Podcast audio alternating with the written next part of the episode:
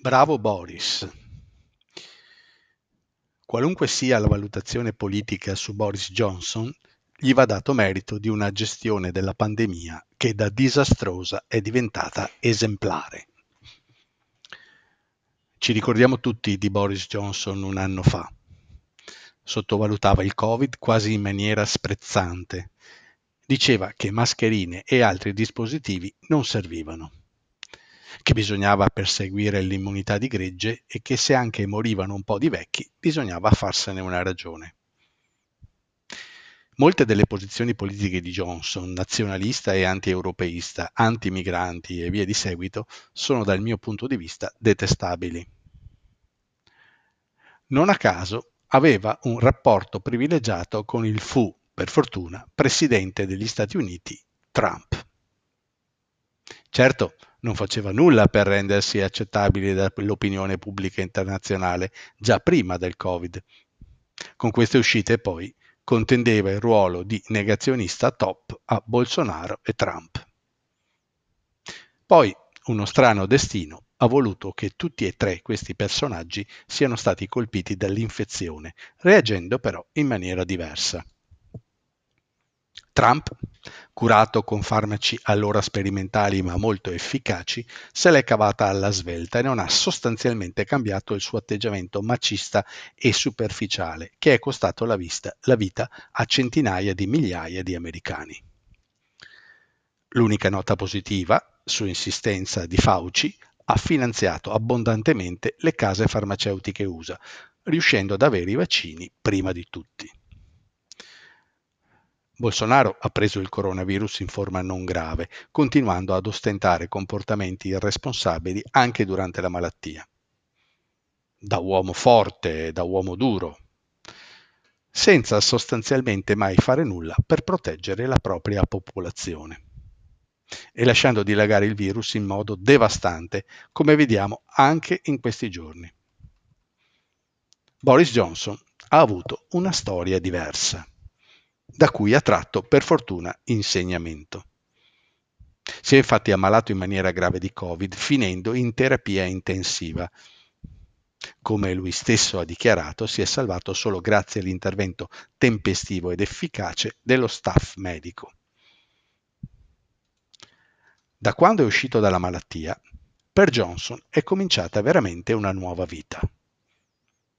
Il suo atteggiamento è profondamente cambiato ha cominciato a seguire scrupolosamente le indicazioni dello staff scientifico. Si è mostrato concretamente vicino ai medici ed infermieri in lotta in prima linea. Ha parlato in maniera chiara al Paese, evidenziando i comportamenti virtuosi e quelli negativi, con le conseguenze a cui questi ultimi possono portare, citando più volte il suo caso personale. Poi, nella gestione delle fasi successive della pandemia, ha fatto delle scelte importanti e coraggiose che cerchiamo di sintetizzare. Sui vaccini è stato tempestivo e ha fatto accordi molto in anticipo con Pfizer e AstraZeneca, che tra l'altro è in casa, riuscendo ad avere quantità ingenti di farmaco fin da subito, già da dicembre del 2020. Non a caso la sua campagna vaccinale risulta la più efficace in Europa. Per quanto riguarda le misure di prevenzione, con la seconda ondata, settembre-ottobre del 2020, ha impostato un sistema a zone, tipo Italia, con vari livelli di gravità.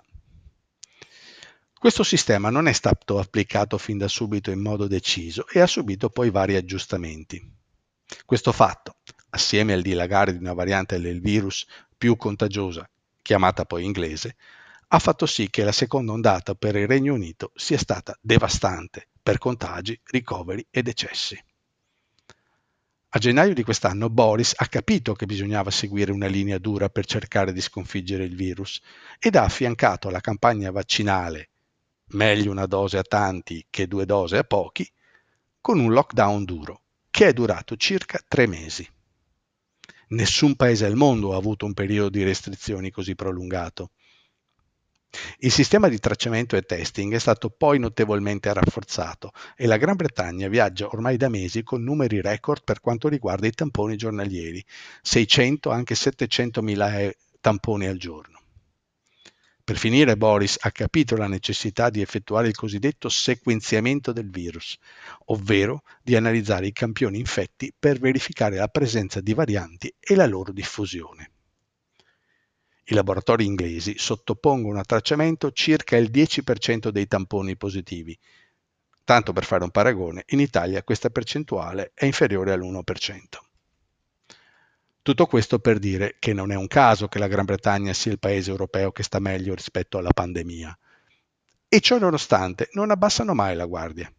Infatti, nonostante contagi giornalieri medi attorno ai 2000 e decessi sotto i 10 al giorno, il governo ha raccomandato massima prudenza a causa dell'emergere di alcuni varianti che potrebbero far aumentare i contagi